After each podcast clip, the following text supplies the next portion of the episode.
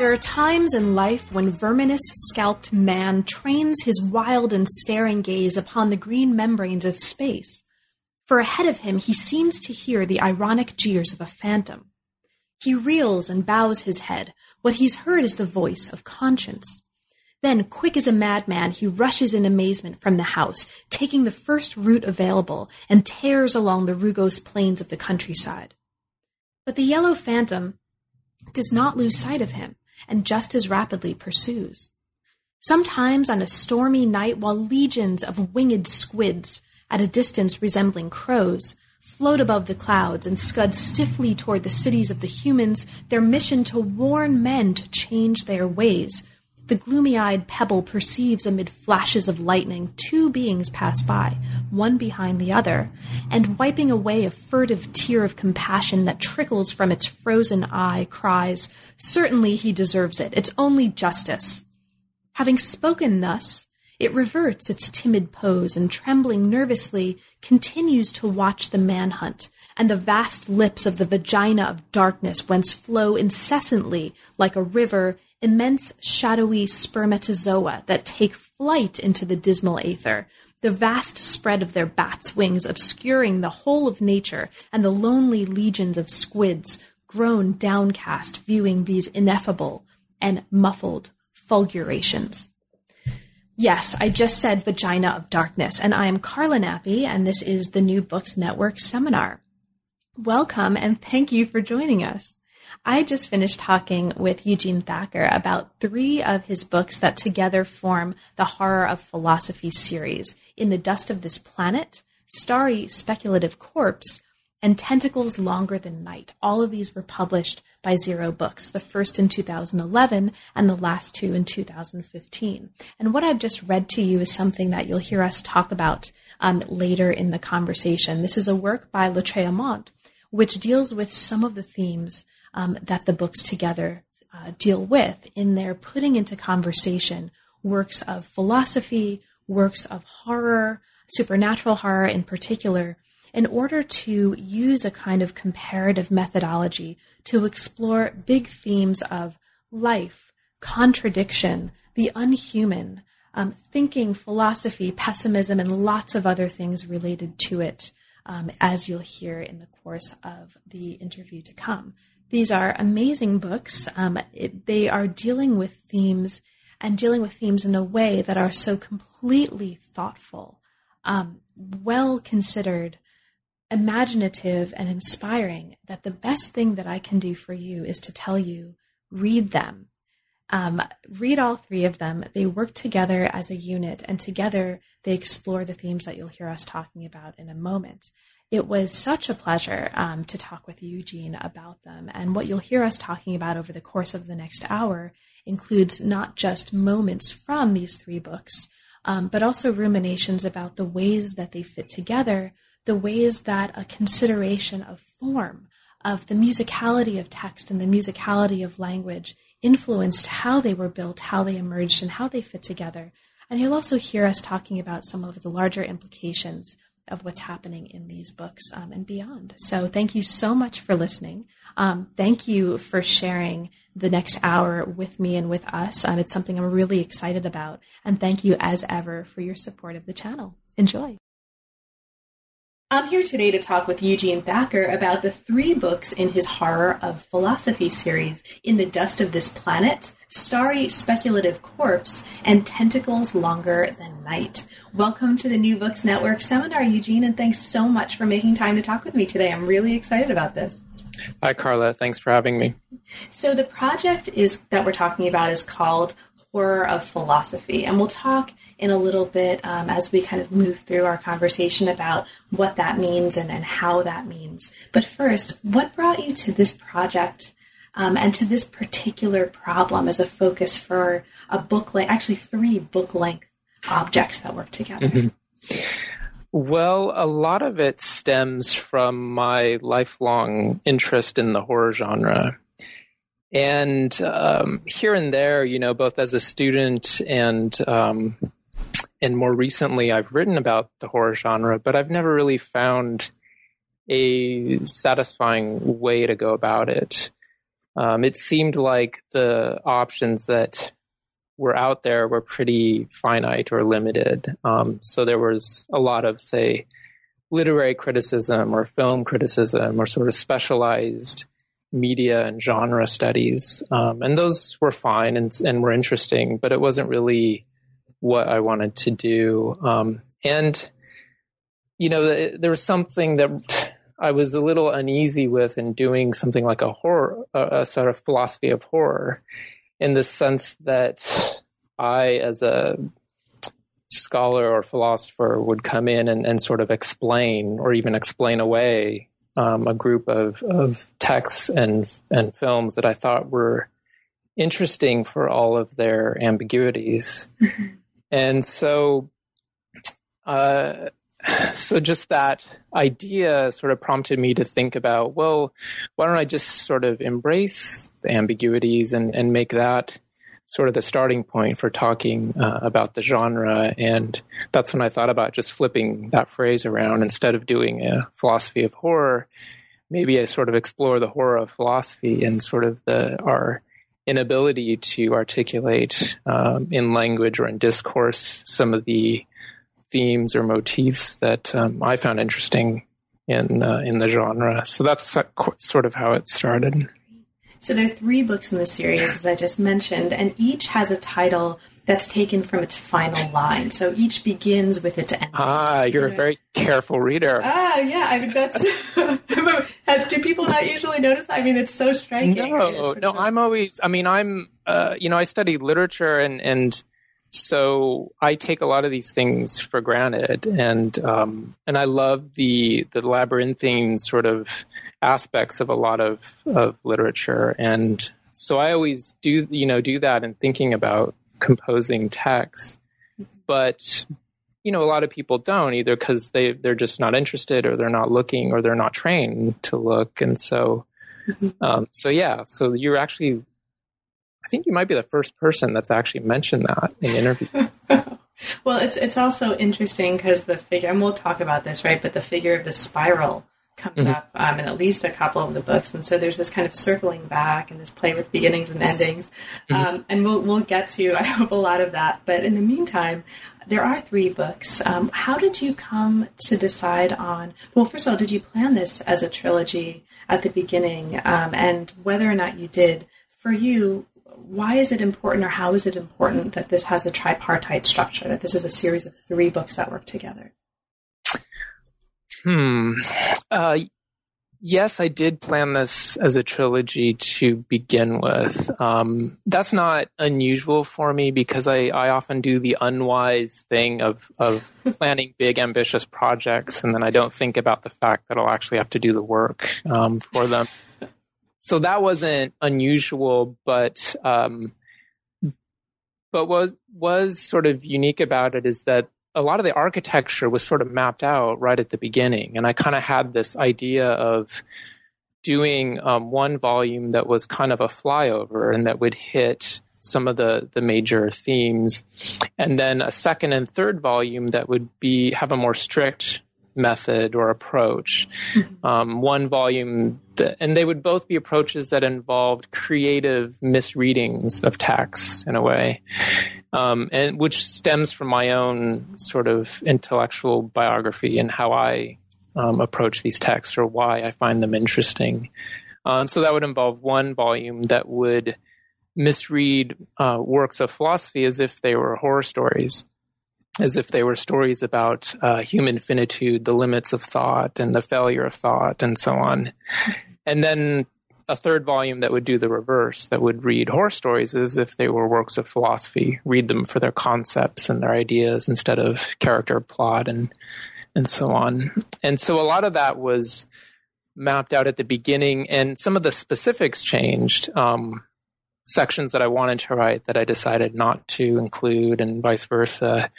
But a lot of the macro structure was kind of there from the beginning. Mm-hmm. So the first, so you've just given us a brief um, recap of the overall scope of, or the, the uh, in overall terms, um, the kinds of work that the three books are doing, especially in relation to each other. So let's actually get right into it and get into the first one.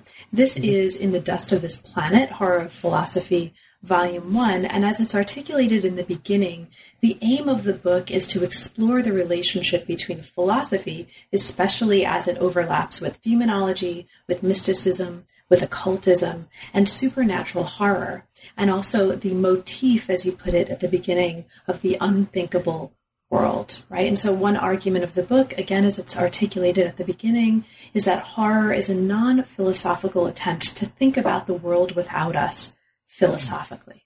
Okay, so we'll get to some of that at least in the time that we have. But what I want to first ask you about is the form of the book. The mm-hmm. form of the book, you're right, it, it takes the form of three questio on demonology. Um, warning, I'm going to mispronounce everything. So just work with.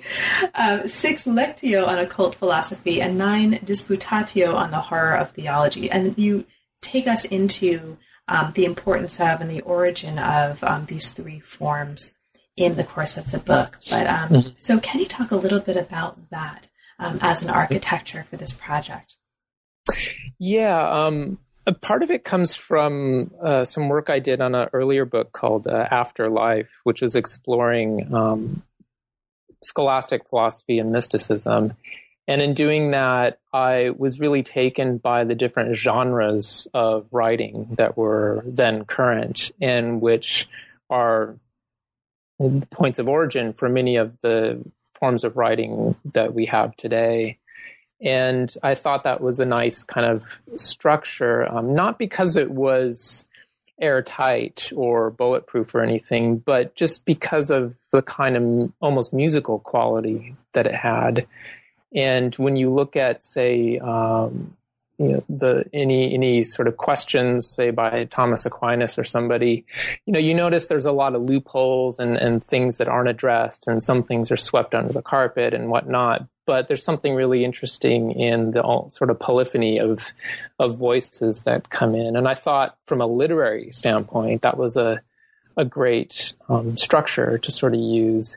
And so what I did is I, in the three large sections, I just sort of used the different um, genres borrowed from medieval philosophy to to structure the writing, keeping both the the sort of musical fluidity, but also letting that be a constraint on uh, on the writing itself.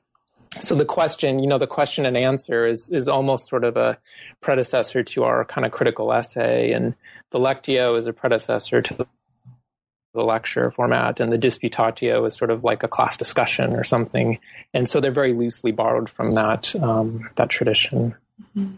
Why medieval philosophy as a as an inspiration here? Well, there's a couple of reasons. I mean, one is that uh, I actually find there's a, the formal innovation, just in, again in terms of the poetics and the style of that period, is really interesting. And it's a shame we don't you know, it's a shame that 90% of what we do is just is academic essays because there's the history of philosophy, even just in the Western tradition, is just this rich reservoir of styles and, and different forms.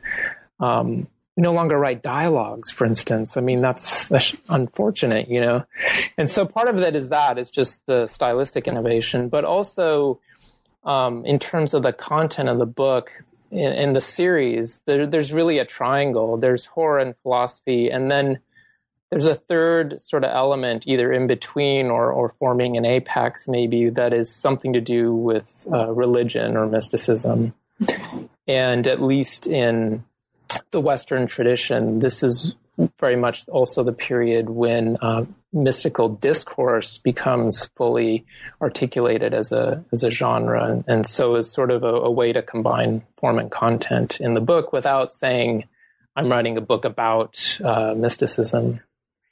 And another way in which this um, uh, what you're saying really makes sense in terms of thinking about the structure and the kinds of argument in the book. Aristotle is there all over the place, right? As sort of our it's something that a voice that comes in even when he doesn't comes in. Uh, he doesn't come in, and it's again is kind of evoking a sort of medieval um, mm-hmm. and sort of medieval to early modern movement in terms of style and, and nature of mm-hmm. So you, mm-hmm. you mentioned the Western tradition, and this actually brings me to um, something else that's really striking about the books. So all of the books, on some level, use a kind of comparative approach. They juxtapose works that might not ordinarily be put into conversation in the same book, right? And this is this seems like a really important kind of methodology. So um, we'll get to the kind of Western Eastern, right, part of that. But can you um, mm-hmm. talk to us a little bit about the importance of that comparative methodology for you? Um, in what ways does that let you do something um, about these books um, that's important for you and important for us to understand about what you're doing here? Yeah, it's uh, the more I think about it, actually, it's it's deeply important for me. Um, both because I come out of a comparative literature and, and philosophy background. So I is sort of just how I was trained in a way. Mm-hmm. Um, but even prior to that, you know, a lot of the books that I discovered through uh, through my father or, or, found on his bookshelf. I mean, you know, he had Rudolf Otto's uh, Mysticism, East and West, and, and Suzuki, and and all of these sort of early texts that you sort of take for granted because it's there, and then you you take that way of thinking for granted too, and then uh, it's only later that you are encouraged or forced to forget that to to get your professionalization and so on. And you get all of this you know the typical factionalizations and and hyper specialization that you get in the academy. Um, but it's you know, in it's an ongoing discourse, I think, in uh, in philosophy, and it crops up every now and then, and then it sort of passes um, the wayside. I mean, it was a very interesting, rich discourse in uh, in English speaking post war Anglo American circles, for instance, and um, and a lot of that's connected to translation and you know stuff that you're interested in too. So it's I think it's something that comes up uh, again and again, um, but it's still striking to me how. It, I guess I'm being maybe I'm just naive, but like I just don't understand how a philosophy department can't have just as a normal sort of de facto way of operating somebody who specializes in uh, in classical Chinese thought or specializes in um, in Mahayana Buddhism or whatever. And, and it's unfortunate that's the exception and not the norm still um, to this day. Um, so it's one of those things that I have both as a teacher, um, but also as um, as a writer, is to try to keep that um, practice going and find different ways of doing it that go beyond sort of superficial uh, comparisons. I totally agree with you. Um, and I think one of the things that we're going to see in the next 10 years, right, if I'm optimistic, um, is that uh, the more of that's going to change in philosophy departments, but we'll see. Um, but right. certainly that's, um, and the, the siren that you're hearing is indicating, Carla, Ask him about the Kyoto school. no, it's, it's, saying the siren is saying, "Don't be optimistic about institutions." What changing. are you doing, Carla? Being yeah. optimistic. Right. but one of the really, really one of many, but um, one of for me the most striking moments in which this comparative methodology really bears fascinating fruit is something that happens in the second volume. This is Starry Speculative Corpse, where you're talking about um, nothingness nothingness, um, and you bring in uh, examples from uh, the Kyoto School, um, examples from the work of Nishida, um, and you talk here um, using this again comparative methodology about nothingness as an example of what a post national global philosophy might look like, um, in the words of the book. So, can you talk um, for us a little bit about this? The importance of bringing in the Kyoto School and related thinkers into this treatment of nothingness um, here in the book, as an example of the um, the fruits of this kind of comparison we've been talking about.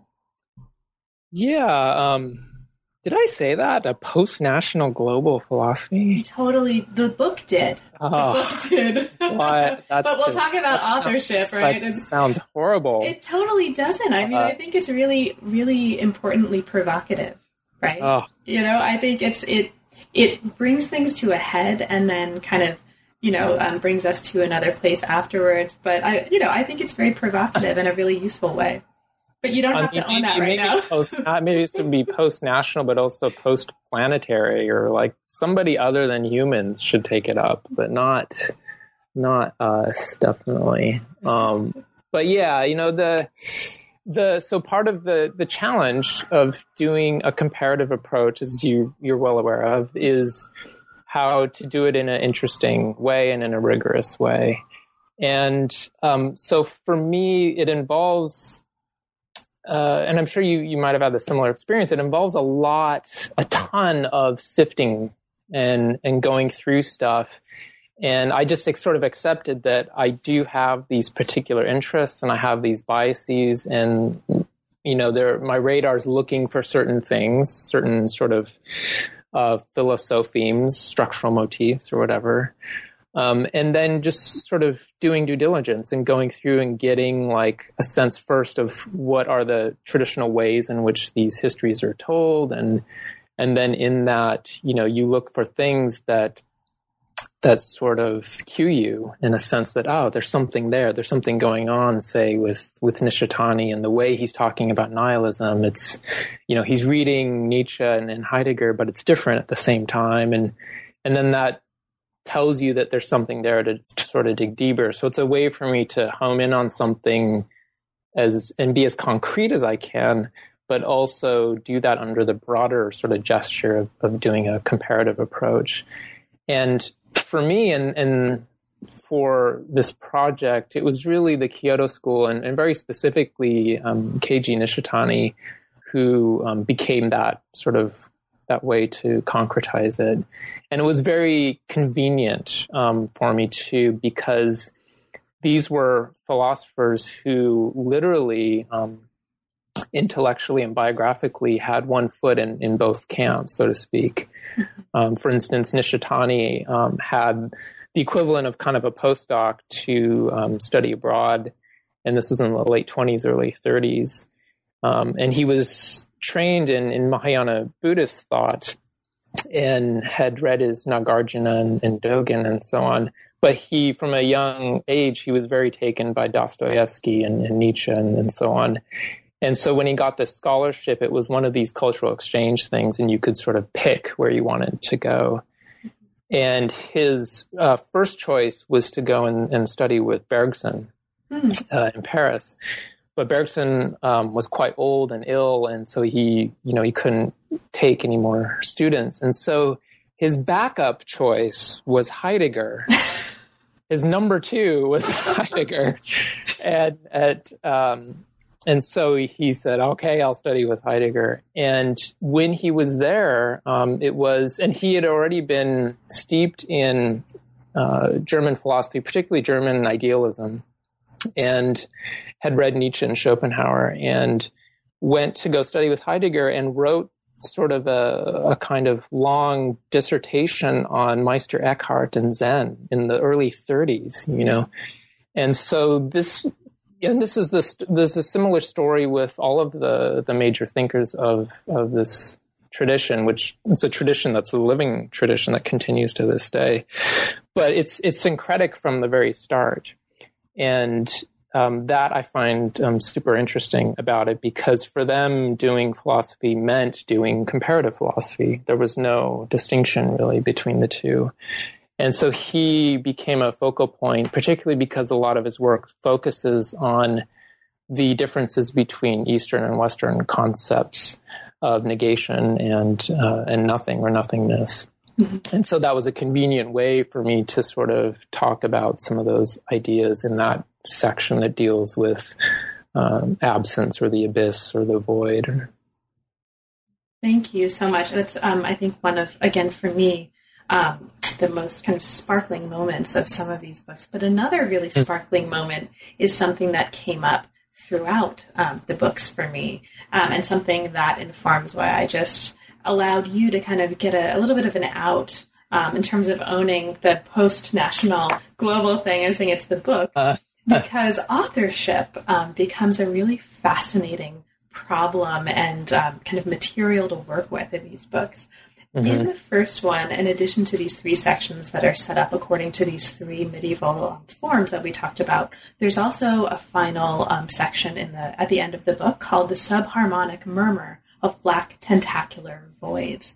Now, this section of the text is an extended commentary on a question. So, in the words of the book, can there exist today a mysticism of the unhuman? I said unhuman, right? So, for mm-hmm. listeners, that's actually really important one that has as its focus the climatological, meteorological, and geological world in itself, and moreover, one that does not resort to either religion or science. Now, to do this, what this section of the book does is it looks at an anonymously authored poem circulating online and in some journals. Now, I won't um, kind of belabor that point, but this is an example of something that happens throughout the book, kind of anonymously or potentially, right, if I'm guessing right, pseudonymously um, authored works that are mm-hmm. being woven together with works that are not either of these things. And I'll just, I won't name the authors' names for me that came up at the end of the third book, but there's se- at the end of the third book, there are several authors' names that I suspect might also fall into this category. So oh. um, I'm just going to hit the ball back to you. Can you talk about this um, as a method, um, kind of anonymity and pseudonymity in terms of how they shape what's happening in terms of your process in these books? Yeah, well, uh, my kudos again for even mentioning that because um, this, I mean, there's different you know, as you point out, there's different forms of playing around with authorship. I mean, certainly there are anonymously authored works, and and we're aware of. I mean, that has, uh, of course, a long history. Uh, and then there are use of pseudonyms. There's even um, heteronyms in this in the sense that Pessoa used them. You know, right. fake biographies and right. so on. Um, I blame I have Lovecraft to blame for a lot of this, actually, because one of the things that I found fascinating about Lovecraft in my early encounters with the writing was the almost um, dossier style of his stories, almost documentary style. I mean, he would cite an article in an obscure natural science journal, you know, that is the source for this. I mean, it's very uh, academic and, and, and bibliographic kind of almost as if somebody was just giving you a folder of stray documents and it was up to you to sort out what had happened or what had transpired. And um, I loved that. Uh, it's sort of like a crypto bibliography kind of thing, you know, referencing Miskatonic University and and all of these things. Um, and I think a lot of Lovecraft fans also take great delight in that. In that sort of mixing of the so-called the the factual with the the fictional and so on.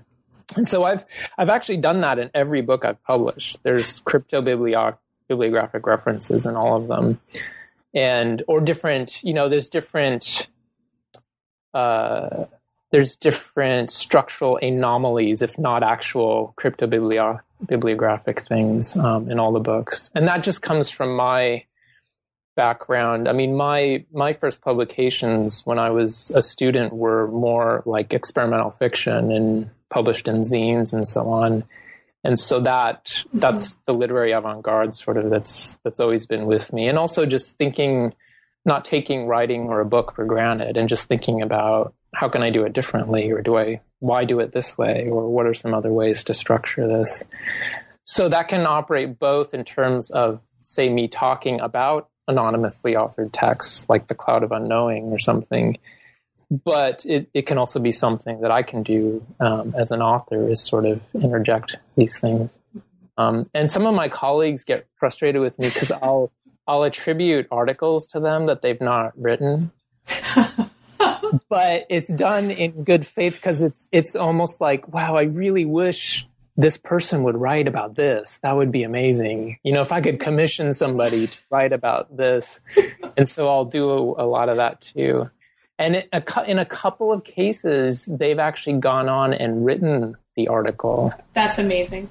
Yeah, so it comes back full circle, kind of. Have you yeah. ever seen a case in which um, readers of your books, and perhaps these books, perhaps not, have cited one of these authors, not realizing that um, they were pseudonymous or the, I, I don't want to say didn't exist because they do exist, right? I mean, that's the whole sure, point is they sure. now exist. But have mm-hmm. you ever seen anything like that happen where they kind of take on a life of their own after you've kind of given them life on the page?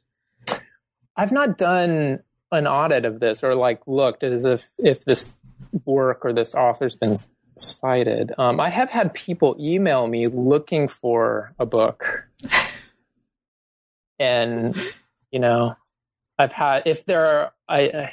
I don't. I mean, usually I say. Usually I say, you know, I don't know, or I've lost my copy, or it, it, it mysteriously burned in a fire that you know, or something. Yeah, I don't know. Depends. So, I'm assu- I mean, I'm assuming that um, someone with such playfulness, um, with regard to um, anonymously and pseudonymously written works, might also have some practical experience doing such things. And so, um, if that is the case, I'm assuming that's the case. Do you can you talk a little bit about how either you're thinking about and weaving together the fruits of anonymous or pseudonymous scholarship and or your practice in creating them if that's the case how that influences if at all the way you think about your authorship of these books right they're under mm-hmm. eugene thacker so how does that if at all shape you know how you're thinking about yourself or or eugene thacker as an author of these books here yeah it's actually i mean i'm I will periodically write and publish things under pseudonyms or anonymously. I've done that since for years, since I've been writing and publishing. And I just, I don't know, I had an awareness early on of uh, the vanity of publishing on the one hand. Um, and I mean, there's histories of the author function and all that kind of stuff, but just in terms of just what we do, um, there's that inescapable side of it. And I, I think that there's always a part of you that's like, if I knew ahead of time that this would never be published, would I still write it? You know, and I think there's always, you like to think that you're in it for the virtuous end in itself, kind of, but you never really know until after the fact, until it's not getting published, and then you have to confront it, or vice versa. Somebody gives you, asks you, or commissions you to write something. And those are very particular sorts of cases. But I'm always interested in this idea of, of you know, what does it mean to be a, a writer?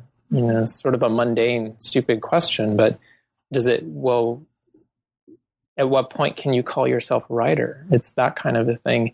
And so I like thinking about these exercises in, in sort of self effacement or austerity and just doing it as an exercise to see, well, okay, I'm going to write something and not publish it and make that a rule to myself, where I'm going to write something and publish it under a real pseudonym, not not a you know a pseudonym that's easy to guess or something like that. And then and then it's you're in different territory because you're like, well, what can I write? Well, my name's not attached to it, so I can write anything. I can say anything. Not that it, I'm writing under oppression or anything, but it just changes suddenly um, the the structural possibilities of the writing. Whereas in a lot of cases, the reality is it's deeply deterministic by things like a particular discourse, academic specialization, peer review, tenure, um, notoriety, book sales, all of these things. We we know this; these are all determining factors. So, using these sort of counter authorial kind of moves are ways to just sort of, like you say, experiment with those boundaries. It also changes you, right? I mean, like you now have you, the person who is doing this, not necessarily, you know, not mm-hmm. necessarily you, but also you, you mm-hmm. now have many names. I mean, speaking of tentacular, mm-hmm. you know, tentacles longer than night, right? I mean, this is a very um, different way of inhabiting a multiplicity of names, and so that's mm-hmm. just it's interesting to think with and to think about. I mean, especially in terms of one of the other major, for me, right, one of the other major themes that came out um, that's really across all of the books, but especially struck me in the second two, And this is the idea of kind of dyads and duplicities, right? Contradictions. Mm-hmm. Um, the, the, book, and this is um, beginning with Starry's speculative corpse, but it, it comes into all the books, and uh, like I said, especially the third one as well. Um, the books are frequently working with and exploring the importance of dyads like being and non being, presence and absence. Um, mm-hmm. And also, um, you talk about darkness, or uh, the books talk about right darkness as both absence and as the presence of absence. Um, I mean, this is uh, something that gives life to a lot of ideas throughout the book. So, can you speak a little bit to that as a theme or a methodology? This idea of contradiction, dyad, mm-hmm. duplicity. Um, I know they're not mm-hmm. the same thing, but um, sure. You, yeah, why are these important and how? Uh, well, for me, they're important for a couple of reasons. Um, contradictions interesting and, and broadly negation in, in philosophy of logic um, because they have such a tenuous status in the history of, of Western thought, at least. And there's a sense in which there's always a premium placed on being over non being, or presence over absence, and so on and so forth. And so part of the agenda was for me to explore that underside of them and also to think about contradiction not as a failure but as an interesting failure or as as part of logic, not an aberration of logic, and so on. And a lot of this you can find in classical logic, but it's also sort of a discussion that's happening now um, surrounding things like paraconsistency and, and whatnot. But sort of different approaches to um, these these dyads that don't simply create an opposition or a hierarchy. And so a lot of the the horror fiction came in because they were sort of dramatizing that in, in a way I found that was interesting. And a lot of the philosophy I point to, especially as it overlaps with mystical discourse and the Eastern tradition stemming from the um, the uh, Prajna Paramita sutras and Nagarjuna and so on, a lot of them are also open to logic as something that is constitutive of thought, that's not actually a, a failure of thought. And so that they're all tied through either a refusal of simple opposition and hierarchy, but also a refusal of any kind of third synthesis or something that would um, resolve the the dyads. Now, extremophiles come up, um, and thank you for writing about that because I love extremophiles. this is what uh, way back um, I was a science major in university and thought that that's what I would be studying. Oh wow! Uh, um, And so, anyway, like I, I really loved the bringing into the story of extremophiles as a way of thinking about contradiction um, and life and its possibilities. Can you talk a little bit about extremophiles for you because I'm being super selfish and I just want to hear more about your your interest in extreme in archaea and extremophiles. Well, um, there's two sides to that. I mean, uh, I'd done some earlier work on sort of philosophy of science and technology that was mostly focused on what at the time, and I guess now still were sort of bleeding edge sciences that were upsetting all of these boundaries that we had about the living and the non living and the natural and the technical and so on. And I always found that space interesting because, um, again, this is me creatively misreading things um, because of that space between science and science fiction is so porous and, and fascinating. Um, so I'll often incorporate some of those things. Um, and I, spent some time too when I was an undergrad. You know, I, I was a biochem major and mm-hmm. worked in a pathobiology lab that for a while. Totally doesn't surprise me at all. Yeah, and not. And it took me a while to realize that this is an actual profession and career and research. It's not just science fiction, but. Right whatever. but I've always, you know, the some of the earlier work I did was exploring that space of science and science fiction. So, you know, they come in not for me to make a comment about science per se, but as these again motifs, these philosophemes, kind of as a they're um, interesting because they're lived contradictions in a way. In particular, extremophiles, they're life that should not be alive um, by our current sort of standards and definitions. And those moments are always interesting because for the sciences, they tend to be paradigm shift sort of moments, but they're interesting because you have this sort of fork in the road. You either have to say, well, you know, we're going to keep our existing criteria and this is not life after all and just sort of dismiss it or ignore it. Or you have to say, this is life and it contradicts everything we know. Now we have to totally relearn everything and, and retool the way we've thought about these basic categories, which is a heavy lift. And that fork in the road is, is exactly that same structure of, of thinking that you see in story after story of Lovecraft and, and the weird fiction authors those characters, many of them trained as geologists and scientists, confront something that is a lived existent contradiction and they have that fork in the road. Either they have to dismiss it and say, and somehow recuperate it into their existing paradigms, or they have to say, actually, we now know nothing and we have to, you know, we have to start over completely. Or in some extreme cases, um, characters will sort of question whether we've ever known anything at all, and then it becomes um, especially interesting to me. So the the science comes in there very very cautiously and, and carefully just for that sort of motif of that kind of fork in the road. See, I love that. Um, I love those moments in all of these books. And another one of the major themes um, that speaks to some of these same issues the upsetting of boundaries and how we understand life the forms of life um, is something that comes up in the last two books, especially. Um, but I'll focus here, or I'll turn us to Tentacles Longer Than Night, the third book, um, mm-hmm. and that is decomposition and decay.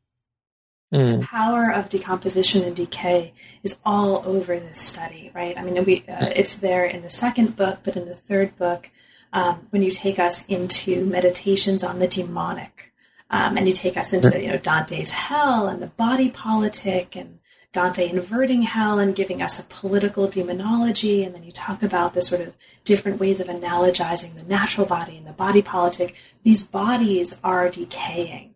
These bodies are decomposing, and there's a really wonderful way of using that to explore life and its contradictions and multiple forms and and all of that here. So, um, can you maybe speak to that, the sort of the importance of for you um, understanding decay and decomposition as it shapes part of what's happening here.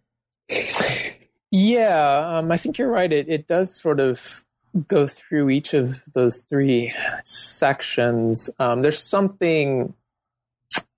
I mean, I wouldn't say I, by any means I'm an Aristotelian, but there's something about morphology that is running through each of those sections that's in the horror genre and in the examples I'm talking about, um, but that can be understood also in a very broad sense. Um, and the the chapter on on Dante is more explicitly talking about the idea of the body politic and its various sort of incarnations and the underside of the the body politic, the decaying or corruptible body. Um, and it I guess you know you could read those three sections as, as a different way of historicizing that in a, in a, in a strange way. I mean, in the, the Gothic tradition, decay becomes fecund and, and sort of proliferative and and propagates in this weird way, and that's why um, Lautréamont was sort of a centerpiece for mm-hmm. me.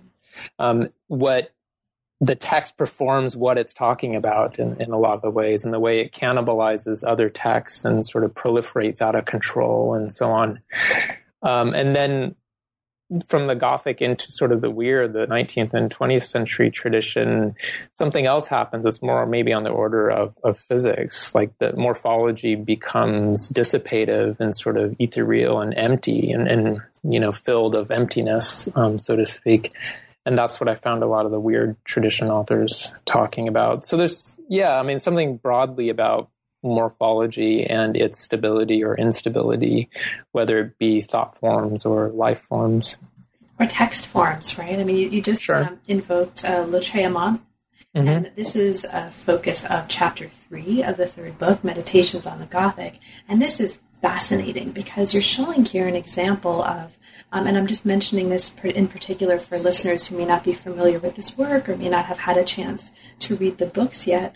You're showing us an example of this um, kind of interfingering of a concern with what's happening in the text and what's happening to the text and through the text. Here, not uh-huh. only is right animality something that's happening um, in the text, but it's happening to the form of the text itself. And so morphology mm-hmm. is also happening at that level of form um, of the works mm-hmm. that you're mm-hmm. talking about. Can you talk mm-hmm. a little bit about that um, with regard to maybe this particular work, or if you're inspired to, you know, range more broadly, that's fine too. Yeah, I mean, I can talk forever about that book. That's um, that's incredible. one of it's, it's one of my that book is is one of my desert island books. I mean, since I first read it as a student, I was I've, but it's it's also it's also in a weird way kind of sacred to me. So it's taken me a long time to actually write about it. Um, and I don't know if I mean, I don't know if, if you do this too. I mean, I have this with music. There's certain, there's music that I won't just casually listen to. It's too meaningful or something or too precious, I suppose. But um, Lautréamont, I, it's taken me a while to really sort of get into. And I still don't feel like I, I did it in a way that was satisfying to me.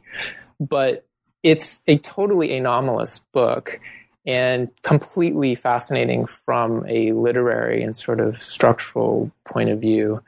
Um, I mean, it's broadly coming out of the tail end of the Gothic tradition, and, and but going into the Parisian sort of late 19th century decadent fin de siècle kind of aesthetic.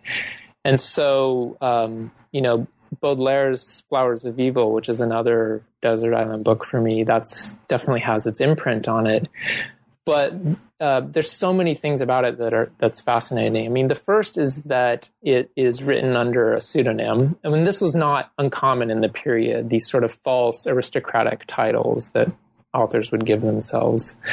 Um, so it's written under pseudonym. It is structured in six cantos or songs. Um, it has sometimes it has a narrative, sometimes not. Sometimes it's just incredible prose po- poetry. Um, a bulk of uh, large chunks of the text are appropriated from other sources, um, and there are letters by the actual author, whose name is Isidore Ducasse, where he sort of casually mentions all of the texts he's been appropriating from and, and intermingling and weaving together in, in different ways, including books of natural history. And he would sort of mash those up against Byron or Milton or something and create these incredible sort of um, bestial hybrids kind of between these texts. And so, for that reason, um, a number of scholars, including Bachelard and Blanchot and, and, and others, especially the surrealists, um, they were drawn to this text because it seemed to sort of break every rule of textuality um, at the time. And still to this day, it's it's an overwhelming read for um, uh, you know, to this day because of that sort of inconsistency and hybridity and, and so on of it. And it's just holy crap. I mean, when you read it, right, getting to this part, forgive me, but, you know, um, getting to this part, this is a section of these books where I have frequent um, marginal notes that just say whoa. You know right, whoa right. because the language what's going on it just smacks you across the face in like the best most pleasurable possible way if that makes sense. For yeah. listeners please please read this um, section. This is um, chapter three meditations on the gothic when this book really takes center stage. And it is insane in again the best possible way. It just completely transforms what you think you know about a text, mm-hmm. words, and how they relate to each other and what they're doing when they come into contact with one another. It's just astounding.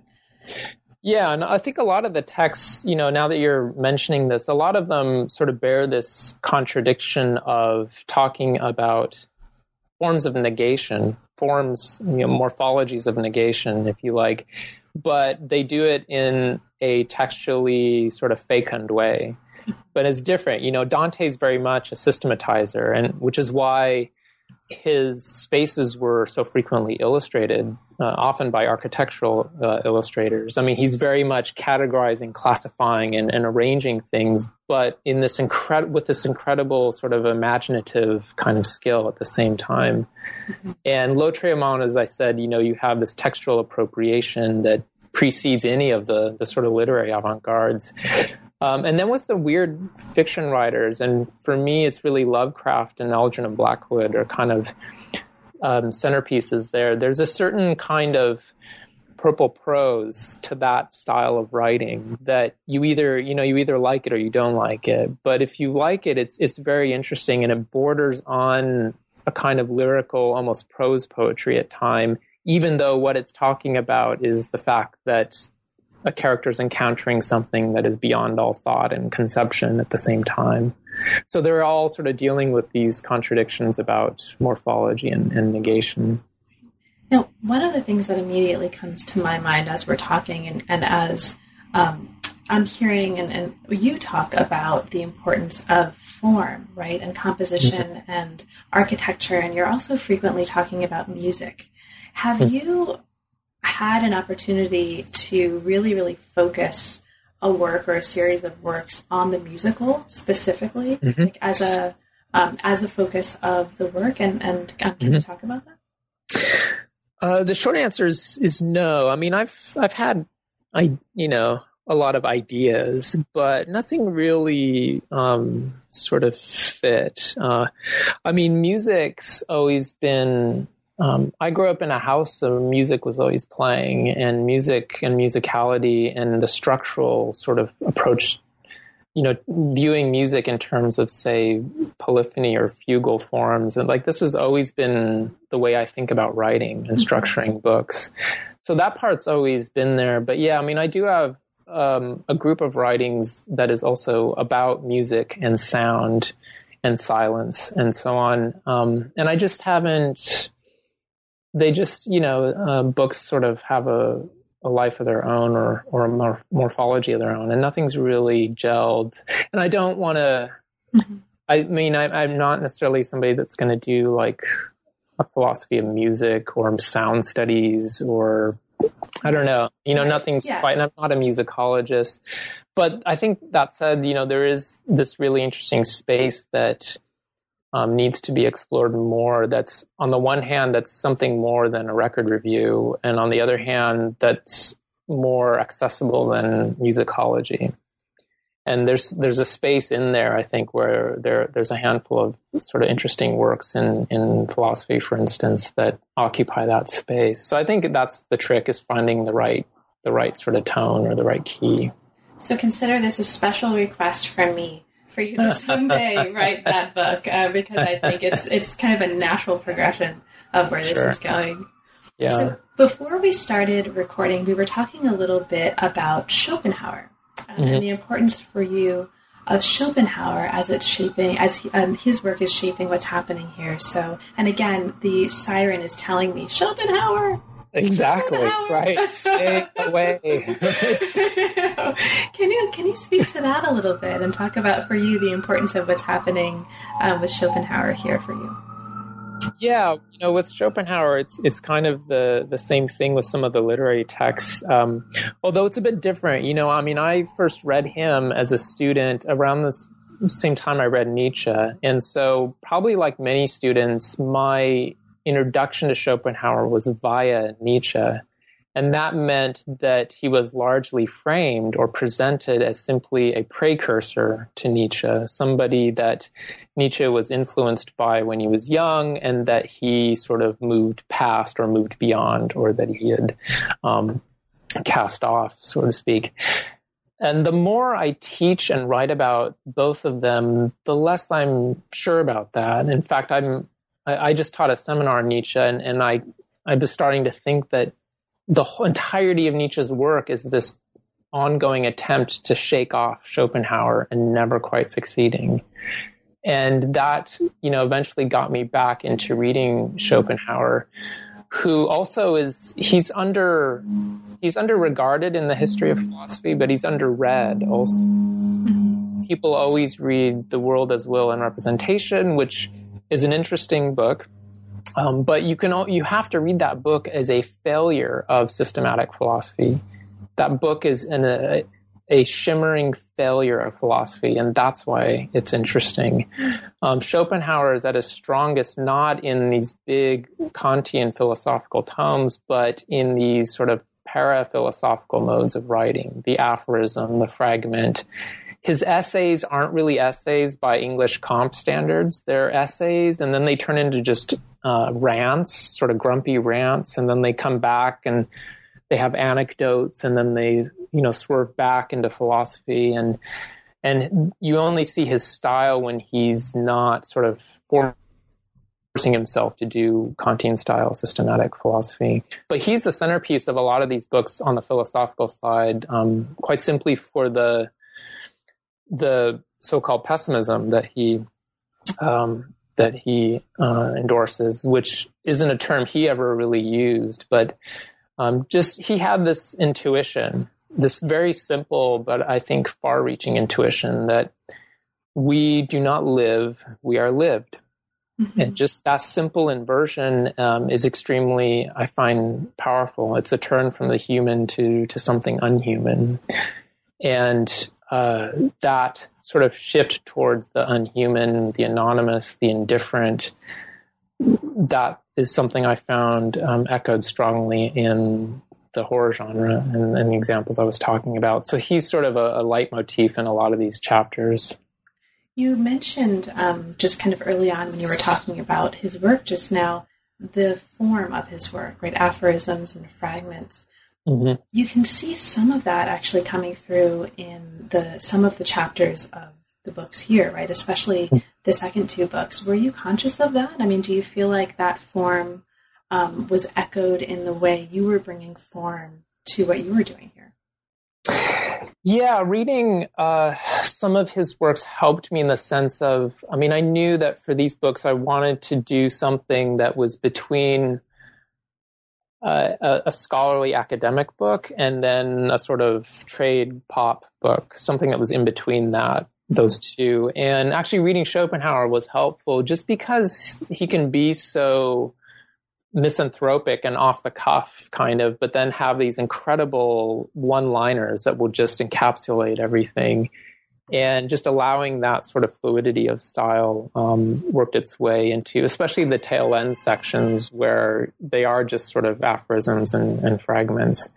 Um, was definitely people like Schopenhauer and Nietzsche and, and Cioran and so on. Now, before we kind of come to our conclusion, um, I have to ask you about tentacles, right?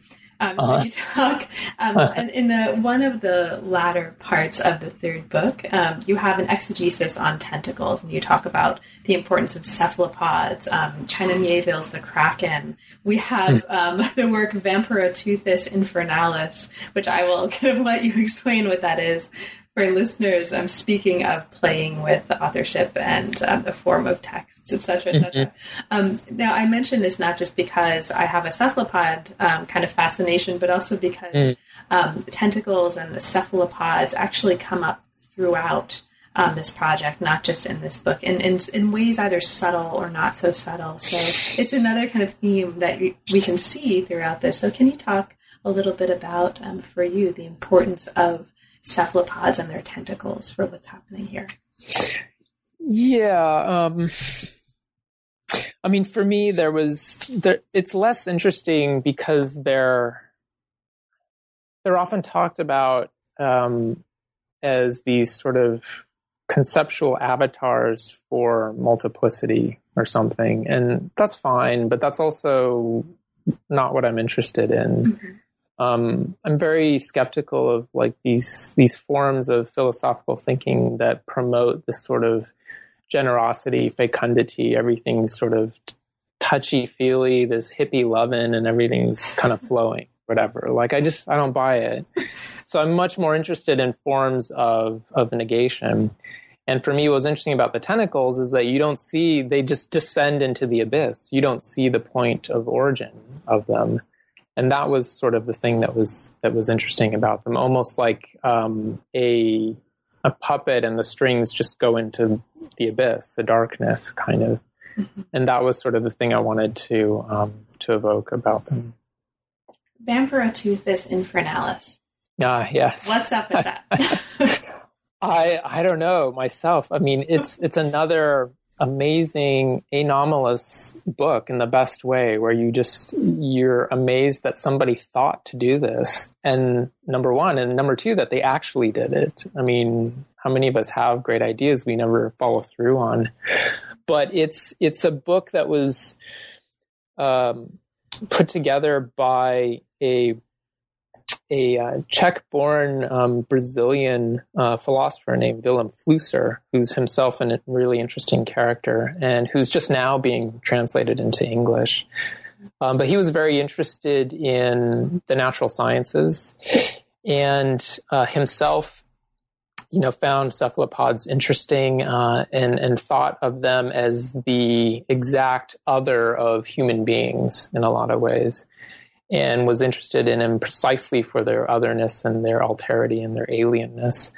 So, but instead of writing a long philosophical exegesis about it, he put together this scientific treatise um, that is highly detailed, well researched, and um, and very thorough.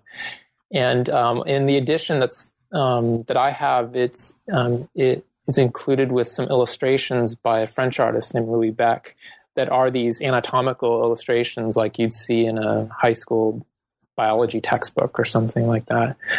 Um, and it's about a um, a vampire squid, basically. And it's sort of it, but it's done. It's not done in this over sort of dramatic, sort of um, gothic way. It's done in, in the cold clinical sort of presentation of the natural sciences. And I think what my guess is what he's mining there is this tradition of natural history and, and teratology texts, you know, classification of aberrations and monsters and so on, where on the one hand you have this sort of clinical cold classificatory style, but what you're talking about are things that by definition evade classification. Mm-hmm. And so you get an interesting sort of thing going on there. Sort of like Carlyle's Sartor Resartus, but with squids. Mm. That's a great. That's a great book review. Yeah, that's it. Just that sentence. That's the pitch. Yeah. that's the pitch. Sartor Resartus, except with squids. The squids. Yeah. okay, so Eugene, um, thank you so much um, for taking the time to talk. We're now at um, the conclusion of our hour. Um, mm-hmm. And there's, of course, a million other things that we could have talked about, but we'll leave it to listeners to explore the books and find those um, gems and squids and decomposing bodies and all those other things for themselves. Now that the books are out, um, what's next for you? What are you working on now? What are you currently inspired by? Um, what can we um, hope to read to come? Well, um, I just uh, have a book coming out this month, um, and it's called Cosmic Pessimism. And it's published by a little press in um, Minneapolis called Univocal. And they're um, a really interesting small press. They specialize in really um, nice quality letterpress editions of philosophy books. And um, because I'm I'm sort of I'm a bibliophile, so for me, I always you know what the physical artifact looks like is super important. And so I've been wanting to work with them for some time, and they do these really wonderful uh, editions. And they have a series where they do these sort of pamphlet style books. So it's a small, you know, 80 page book. It's composed entirely of aphorisms, fragments, and prose poems. Mm. And um, and I was thinking, uh, it's actually sort of the most representative thing I've written, uh, that this little sort of 80 page book. But it was a great um, experience. It's part of a, a, much bigger book that I'm casually shopping around that's um, about pessimism and is also a rather pessimistic book itself. Um, but this is sort of just a short excerpt, and it has. Uh, I commissioned some artwork for it by an artist named Keith Tilford uh, as well. So that just has come out maybe this month. Yeah. Well, congratulations. We'll definitely look for that as well. And and I have Thanks. a, um, a final question for you, and um, that just mm-hmm. comes from what we some of the things we were talking about. Are you listening to any music lately that is particularly inspiring for you that you would recommend that we listen to as well? Uh, I'm hesitant to like recommend things to people because I don't know, but I'm always listening. I could not live without music. I'm always listening to uh, to music. Uh, but I always listen to Bach, um, especially the piano works. Uh, so there's always something along those lines. I was listening to a lot of early music for a while because I was writing about uh, the Requiem format, and it sort of just depends what I'm, I guess, uh, what I'm thinking about, writing about. Um, there's some go-to things. I mean, I've I'm a lifelong uh, Joy Division diehard, mm-hmm. so you know, there's that yeah, yeah. that stuff. Um, I've been listening to um, this woman who goes under the name of Grouper mm.